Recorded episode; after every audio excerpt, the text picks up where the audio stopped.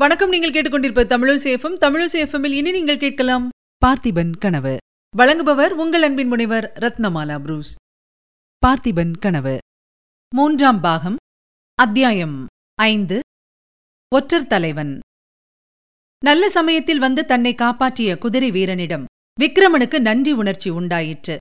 அவ்வீரனுடைய கேள்விக்கு மறுமொழியாக ஐயா நான் வியாபாரி. உறையூருக்கு போவதற்காக இந்த குறுக்கு வழியில் வந்தேன். வந்த இடத்தில் இந்த ஆபத்து நேர்ந்தது. நல்ல சமயத்தில் நீங்கள் வந்து உதவி செய்தீர்கள். என்றான். வியாபாரியா நீர்? துலாக்கோல் பிடிக்கும் கையா இவ்வளவு லாவகமாய் கத்தி சுழற்றுகிறது? நம்ப முடியவில்லை ஐயா. என்ன வியாபாரம் செய்கிறீரோ? ரத்தின வியாபாரி நான். கத்தியை உபயோகிக்கவும் பழகியிருக்கிறேன். அழகுதான். ரத்தின வியாபாரியா இம்மாதிரி காட்டு வழியில் தனியாக கிளம்பினீர்? அதுவும் ராவேளையில் நரசிம்ம சக்கரவர்த்தியின் புகழைக் கேட்டு ஏமாந்து போனேன். அவருடைய ஆட்சியில் திருட்டுப் புரட்டே கிடையாது என்று கடல்களுக்கு அப்பால் உள்ள தேசங்களில் எல்லாம் ஜனங்கள் பேசிக் கொள்வதை கேட்டிருக்கிறேன். ஓஹோ வெளிநாட்டிலிருந்து வந்தீரா? நினைத்தேன் அப்போதே. எந்த நாட்டிலிருந்து வருகிறீர் ஐயா? எனக்கு செண்பகத்தீவு. செண்பகத்தீவா? நானும் கேள்விப்பட்டிருக்கிறேன் அந்த நாட்டில் ரத்தினங்கள் அதிகம் உண்டு என்று. நல்லது ரத்தின வியாபாரம் செய்ய வந்த நீர். முதலில் காஞ்சிக்கல்லவா போக வேண்டும்? இவ்வளவு அவசரமாக உறையூருக்கு கிளம்பியது ஏனோ? சொல்லுகிறேன் ஐயா ஆனால் தாங்கள் யார் என்பதை தெரியப்படுத்தவில்லையே. நான் யாராயிருந்தால் என்ன? என் உயிரை காப்பாற்றியவர் யார் என்று நான் தெரிந்து கொள்ள வேண்டாமா? உம்முடைய உயிரை நான் காப்பாற்றவில்லை. நீரேதான் காப்பாற்றிக் கொண்டீர். மூன்று பேரை வேலை தீர்த்த உமக்கு இன்னும் ஒருவனை தீர்ப்பது பிரமாதம் ஒன்றுமில்லை. ஆனால் நான் யார் என்று சொல்லுகிறேன்? காஞ்சி சக்கரவர்த்தியைப் பற்றி நீர் கேள்விப்பட்டது பொய்யாகப் போயிற்றென்றீரே அந்த சக்கரவர்த்தியின் ஊழியர்களில் ஒருவன் நான் ஒற்றர் படைத்தலைவன். நீர் தனியாக இந்த காட்டு வழியே போகிறீர் என்று எனக்கு தகவல் வந்தது. ஏதாவது அபாயம் நேரலாம் என்று எதிர்பார்த்து உடனே புறப்பட்டு வந்தேன். அப்படியா? என்ன விந்தை? சக்கரவர்த்தியின் ஒற்றற்படை அவ்வளவு திறமையாகவா வேலை செய்கிறது? அப்படியானால் நான் எண்ணியது தவறு. செண்பகத்தீவில் நடக்கும் ஆட்சியைப் போல் அவ்வளவு திறமையாக இங்கே அரசாங்கம் நடக்காமல் இருக்கலாம் ஐயா. ஆனாலும் எங்களால் முடிந்தவரையில் கொலை களவு நடக்காமல் பார்த்து கொண்டு வருகிறோம். பார்க்கப்போனால் இரவில் தனிவழியே வந்த நாலு உயிர்களின் மரணத்துக்கு காரணமாயிருந்ததன் பொருட்டு உம்மை நான் பிடித்துக்கொண்டு போய் சக்கரவர்த்தியின் முன்னால் நிறுத்த வேண்டும். விக்ரமனுடைய கை அப்போது அவனுடைய வாளை இறுக்கி பிடித்ததை நட்சத்திரங்களின் மங்கிய ஒளியில் அவ்வீரன் கவனித்தான். வேண்டாம் ஐயா வேண்டாம். அவ்விதம் செய்கிற உத்தேசம் எனக்கு இல்லை.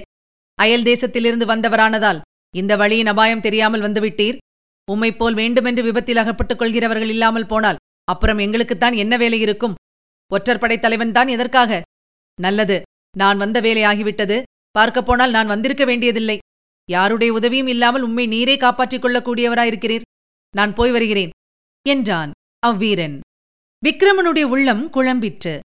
அவ்வீரனுக்கு தான் தகுந்தபடி நன்றி செலுத்தவில்லை என்று அவன் கருதினான். அன்றியும் அவ்வீரனுடன் இன்னும் கொஞ்சம் சிநேகம் செய்து கொண்டு உறையூர் போவதற்கு அவனுடைய குதிரையை வாங்கிக் கொள்ளலாம் என்ற ஆசையும் உண்டாயிற்று. இரவு எங்கே எப்படி கழிப்பது என்ற கவலையும் தோன்றியது. அப்படியென்று அந்த சமயத்தில் தாங்கள் வந்திராவிட்டால் ஒருவேளை நான் உயிரிழந்திருப்பேன். எனக்கு உயிரளித்தவர் தாங்கள்தான். அத்தோடு இன்னொரு உதவியும் தாங்கள் எனக்கு செய்ய வேண்டும். என்றான் விக்ரமன். என்னிடம் யாராவது உதவி கேட்டால் அதை மறுக்கும் வழக்கம் கிடையாது. உதவி கேட்காதவர்களுக்கு கொடுப்பதும் இல்லை. உறையூருக்கு நான் அவசரமாகப் போக வேண்டியிருக்கிறது. அதற்கு நீங்கள்தாம் உதவி செய்ய வேண்டும். உங்கள் நீர் கேட்கப் போவது தெரிகிறது? என் குதிரையை கேட்கிறீர். ஆனால் இந்த ராத்திரியில் இனிமேல் இக்காட்டு வழியில் போனால் உம்முடைய குதிரையும் துஷ்ட மிருகங்களுக்கு இரையாக வேண்டியதுதான். உம்மை பற்றி எனக்கு கவலை இல்லை. ஆனால் என் குதிரையை புலிக்கு ஆகாரமாக்க எனக்கு இஷ்டமில்லை. வேறு என்ன யோசனை சொல்கிறீர்கள்? இங்கிருந்து கொஞ்ச தூரத்தில் ஒரு சிற்பியின் வீடு இருக்கிறது.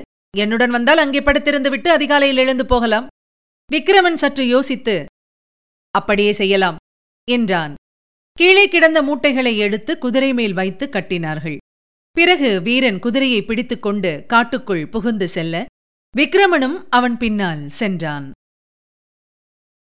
இதுவரை நீங்கள் கேட்டது அமரர் கல்கியின் பார்த்திபன் கனவு. வழங்கியவர் உங்கள் அன்பின் முனைவர் ரத்னமாலா புரூஸ். மீண்டும் அடுத்த அத்தியாயத்தில் சந்திக்கலாம். இணைந்திருங்கள் மகிழ்ந்திருங்கள். இது உங்கள் தமிழோசி எஃப்எம். இது எட்டு திக்கும் எதிரொலை கட்டம்.